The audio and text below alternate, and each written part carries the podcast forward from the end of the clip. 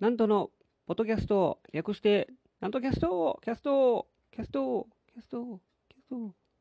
ブーンやわわわにゃまままま。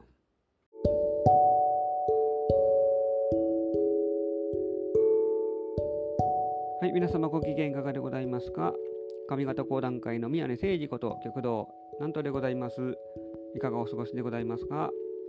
あのー寒波がやってきましてですねいよいよ冬将軍が到来であります。もう寒くなってきました。12月になってもまだぬくい方やったんですがここへ来てですね一気に、えー冷えてきました。であんまり寒いので缶コーヒーを買おうと思ってあの自販機行ってですねでお金入れてボタンを押してガチャンと出てきたんです。赤い、あのー容器でした。容器で缶コーヒーですね、えー赤いあのサントリーのボスのやつです。ええあの開けて飲んだらスープでしたまさかの。話が違うやないか。私コーヒーのつもりで買ったのになんでなんかえらい塩辛いなと思って、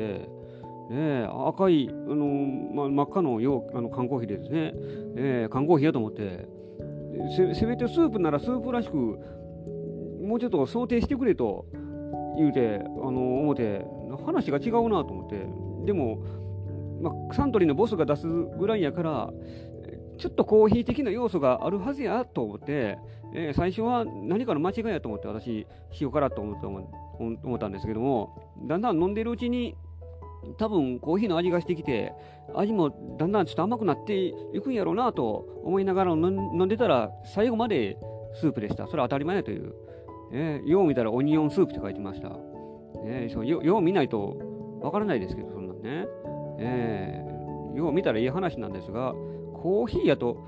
あのコーンポタージュぐらいにああえてですね黄色くして、えそのえそのポタージュの写真を載せてくれたらいいんですけども、えーその真っ赤の容器の缶で出されたらそれはコーヒーやと誰でも思うはずであります。もうまんまとあんな騙され方したの久しぶりでありました、えーでもちなみに30円で売ってたんで文句は言えないです、えー30円でそういう飲み物売ってる大阪ってどうかと思いますけど、恐ろしいですね、本当に大阪って。ええあのまあ、でもですね、それなりに美味しかったんで、ちょっと心を許してしまいました。あの今度買うときは、スープのつもりで、えー買おうと思います。30円の、えースープのつもりで買ったら、飲んだらコーヒーやったっていう、また逆の騙され方をする恐れもありますから、えー気をつけないといかんってなわけであります。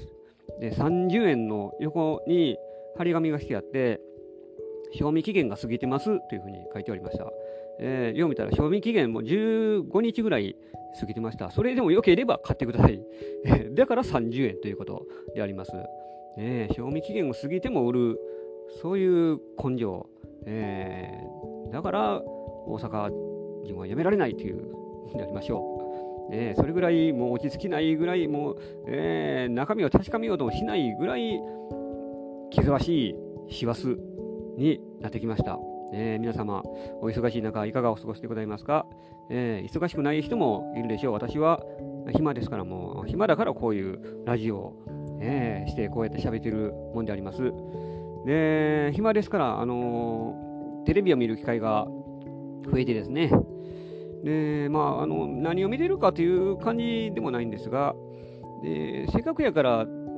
ちょっとひねくれたあのものを見ようと、え思うようになって、最近よく見てるのが、NHK の E テレの高校講座ってあります。えーあのー教材番組っていうかな、なんか、あのー小学校とかでも、そのテレビの授業ってありました。あのーはいそ。そういうやつです。テレビでその理科の、え番組がありましたね。ああいう感じのその番組の中の私、国語表現っていうのがありましてですね、高校の国語表現、えーそれを私、えーこの間見てまして、えーまあ、この講談にも通じるところはあるあるやろうと思います。えーそのまあ、我々も言うた国語表現の一種でありますから、何かしら、まあ、まあ、勉強できることもあるんかなと思って、まあ、それ言うても高校生を対象にしてるから、まあ、そんな、え、大人を40ぐらいの大人が見てもそんな大したことないやろと、えー、半分舐めてかかって、えー、見ておりました。で、スピーチの方法についてですね、その回やっておりましたが、えー、よう聞いて、この見てみると、非常に私に当てはまることがいっぱいありました。スピーチの、えー、陥りがちなななんか欠点っていうかですね、えー、まず話が長い。で、また、まあ、人前で喋りますから、人前、あのスピーチ、目を合わせられない。で自分の世界に入ってしまう。要点が分かりにくい。緊張して早口になる。えー、こういう要素に陥りがちですよというのをあの挙げておりまして、全部私に当てはまるのであります。えー、私も曲がりなりにも講談師としてですね、人前で喋ってるにもかかわらず、いまだにこういう要素がもうぐさぐさ自分の、えー、心に突き刺さる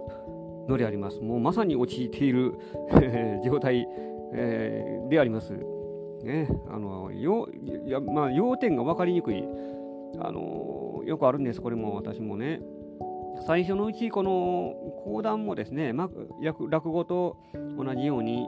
枕をまあ喋るのであります。そのネタネタの前にですね、えーまあ、自分の言葉で、私も先輩からですね、その枕を喋る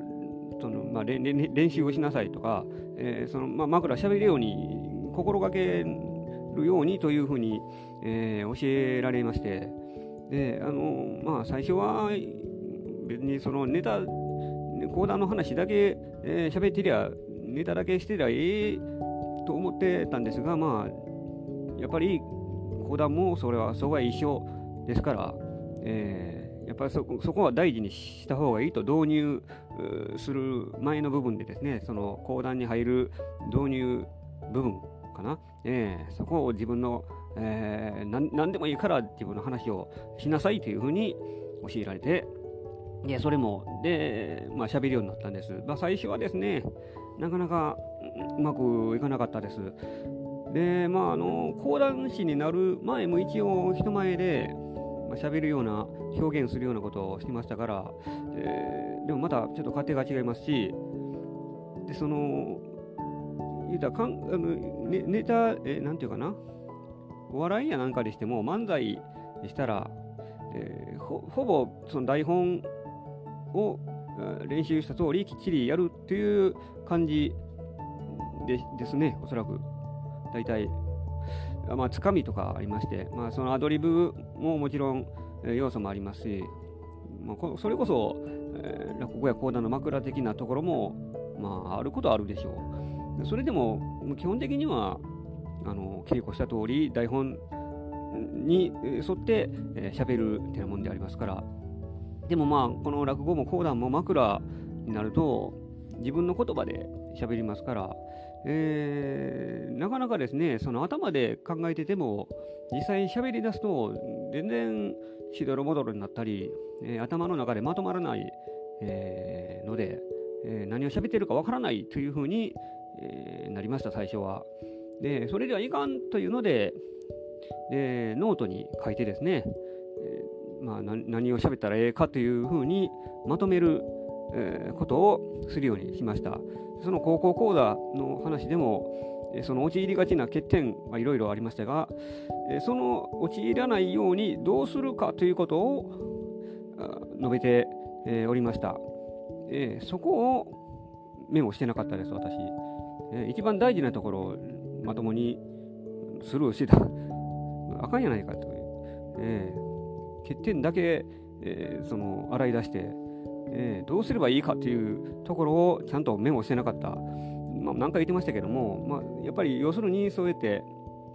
あの紙に書いて、えー、自分の頭の中を整理するというふうにはまあ言ってた。あ言ってましたからまあまあそういうことなんやなと思って。で最初のそのまあ講談師になりたての頃はそうやってその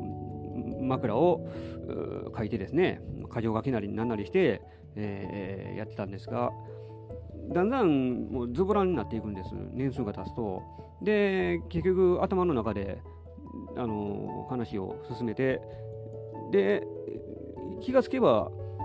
なんか話が長くなってですね、もう最近あるんですけども、えー、自分の世界に入ってしまうということにしばしば陥る、えー、ことがあります。なんか長く喋らなあかんという意識が働きすぎるのかもしれませんが、えー、やっぱりそこでも要点をまとめなあかんなというのを、まあ、改めて認識、えー、させられたのであります。まあ、やっぱりこれはこれですね、勉強に、えー、なるもんであります。えー、こうこうこうだといえどもバカにしたらいけません、えー、バカにはしてないですけども、えー、勉強することはいっぱいあるのであります、えー、日々勉強でありますもう何歳になっても勉強ですから、えー、話し方スピーチの方法ですか？私、あのー、この講談師になるにあたってまああのー、これも言うたらリあのリハビリという言い方、まあ、そそのつもりで半分入ったところもあります、実は。で、あのまあ、お笑いというのをやってた時期がありまして、でそこから講談師になる前、その間がちょっと空いていたんです。何ヶ月かですけども、でその間も何にもしてなくて、ほんまに風太郎のような、え、状態でしたから、でまともに社会復帰できるかどうかというもうところまで、え、来てまして、ね、もうほんもう一歩間違えばもう引きこもりの状態でですね何年も、えー、というふうになりかねなかったですから、えー、そそのまあ社会復帰のためにもちょっとこの人前でもう一回、えー、その表現をしたいという気持ちになりましたから入門しました。で、まあ、もしこれであかんかったらもうもうやめようと思ってました、えー、自分でやめようとは思わなかったですがもうお前は破門やと言われたりまあなんかクビになったりしたらまあこれはこれでもしゃあないと思って、えー、思ってましたけどもまあもう気がつけばこうやってですね10年そこいらやってますがえー、やっぱり未だに人前で喋るっていうのは、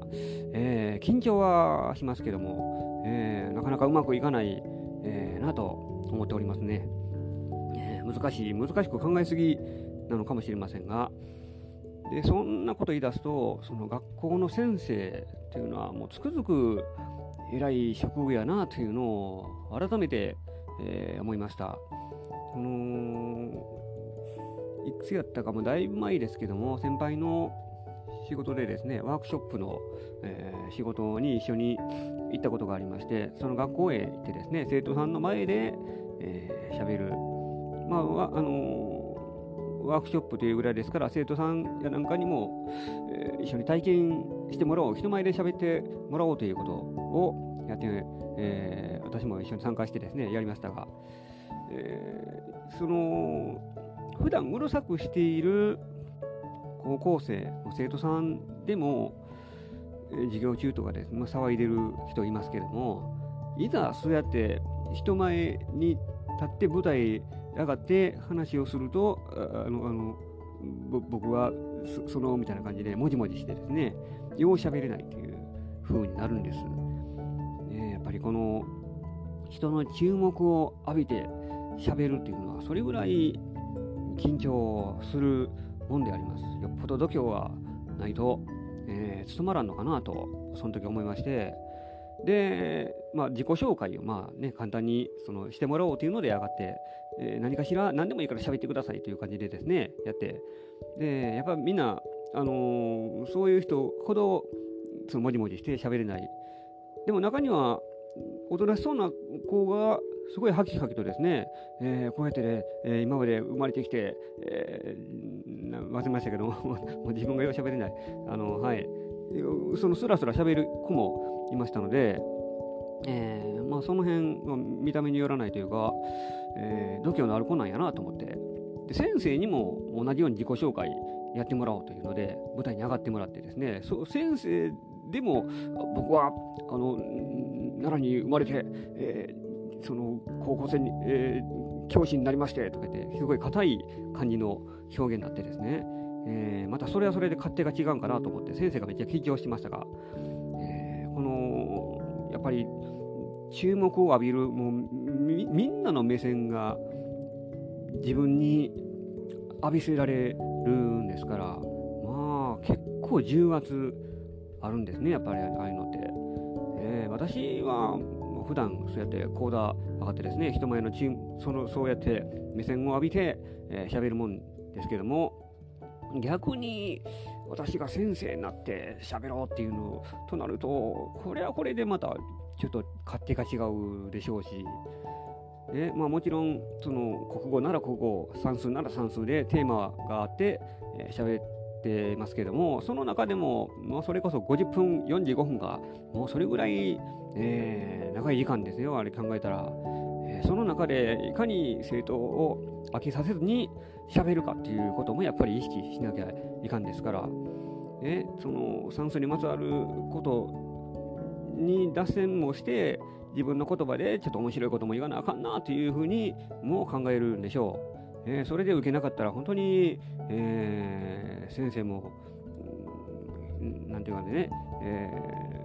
ー、辛いなあというふうになるんだろうなと、えー、思いました。で、あのこうやってですね、でも喋る、人前で喋るっていうのは非常にストレスが発散されるわけなんです。えー、非常に気持ちがいいもんで、えー、普段他のことででもね、ストレスがあっても、そうやってもう大きな声でわーっと喋ると、やっぱり、えー、ストレスが非常に、えー、解消されるんです。まあ、それ言うたらカラオケとかもそうですね、声を出してわーってやると、やっぱり気持ちいいもんでありますね。えー、そんな言うて、私も講談でですね、わーって喋ってますけども、ネタがめちゃくちゃ受けへんかった、滑ったとかになると、それはそれでなんかがっかりして余計落ち込んでしまうこともありますから、えー、やっぱりいつまでたっても、うまく、いかないなというのを抱えたままやっております。えー、そんな私もですね、もう12周年になりました。えー、入門して、12月の15日が入門記念日でありましてですね、えー、早いもんでありますね。12年間いまだにこれやっていう感じで喋、えー、れないもんですから、非常に奥が深いもんであります。ね、ほんまに、センスのある人が羨ましいなとつくづく思ってしまうんです。ね、あんまり人と比べるの良くないですけども、それこそ言ったらさんまさんみたいにですね、ああいう感じでうまく喋れたらなと、えー、常に思ってしまいます。まあ、あの人ぐらいはもうほんまにセンスの塊でありますから、真似しようにも、そんな、まあ、僕らでは到底かないませんが、真似したところでですね、そんな。でもまあ、お笑いとかに比べると、えー、講談というのは結構努力すればカバーできる部分が大きいですから、まあ、その辺は、まあ、少しでも向上心を持って、えー、できたらいいのになと、えー、思いながら、えー、結局何の話やということになってしまいます。私がその前回ですね、教えてなんとさんというふうに、えー、やりましたが、私が教えてほしいぐらいであります。えー、話し方、スピーチの方法について、皆さんもなんかいいアイアイディア、ん？じゃあアイディアちゃうわ。何？いいご意見ございましたら、ぜひ教えてくださいませ。ええ。ということです。はい。また次回をお楽しみに。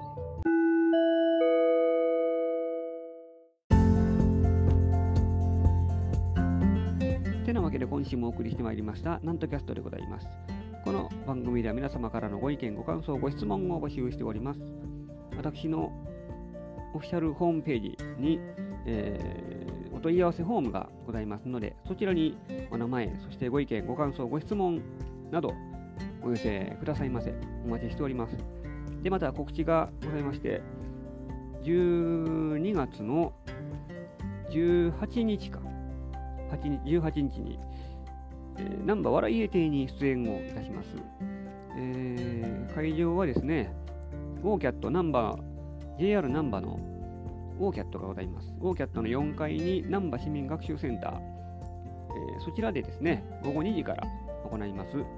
えー、私と笑福でロコさんとつゆの誠さん3人が出演いたします。ナンバー笑い入れて、前売り1500円で、当日が1000、あ、前売り1000円ですね。当日が1500円の会でありますので、えー、皆様、あのお時間ございましたら、ぜひお越しくださいませ。そして、もう一つ、12月22日火曜日、えー、これはナンバー、あナンバーじゃない、千鳥亭です。この花千鳥亭、私の会、なんと講談券を開催いたします。えー、これは午後の7時からであります。夜の会でありまして、私が2席やりまして、でゲストに桂三味さんをお迎えして、えー、落語を一席披露していただくという会でございます。前売り1500円、当日1800円でございますので、こちらもご予約受付中でございます。えー、こっちの方が大事だと、えー、どっちもどっちも大事ですけども、ぜひ、まあ、私の会ですので、えー、なんと講談券お越しいただきたいと思います。お待ちしております。てなわけで、次回もお楽しみにお相手は極道なんとでございました。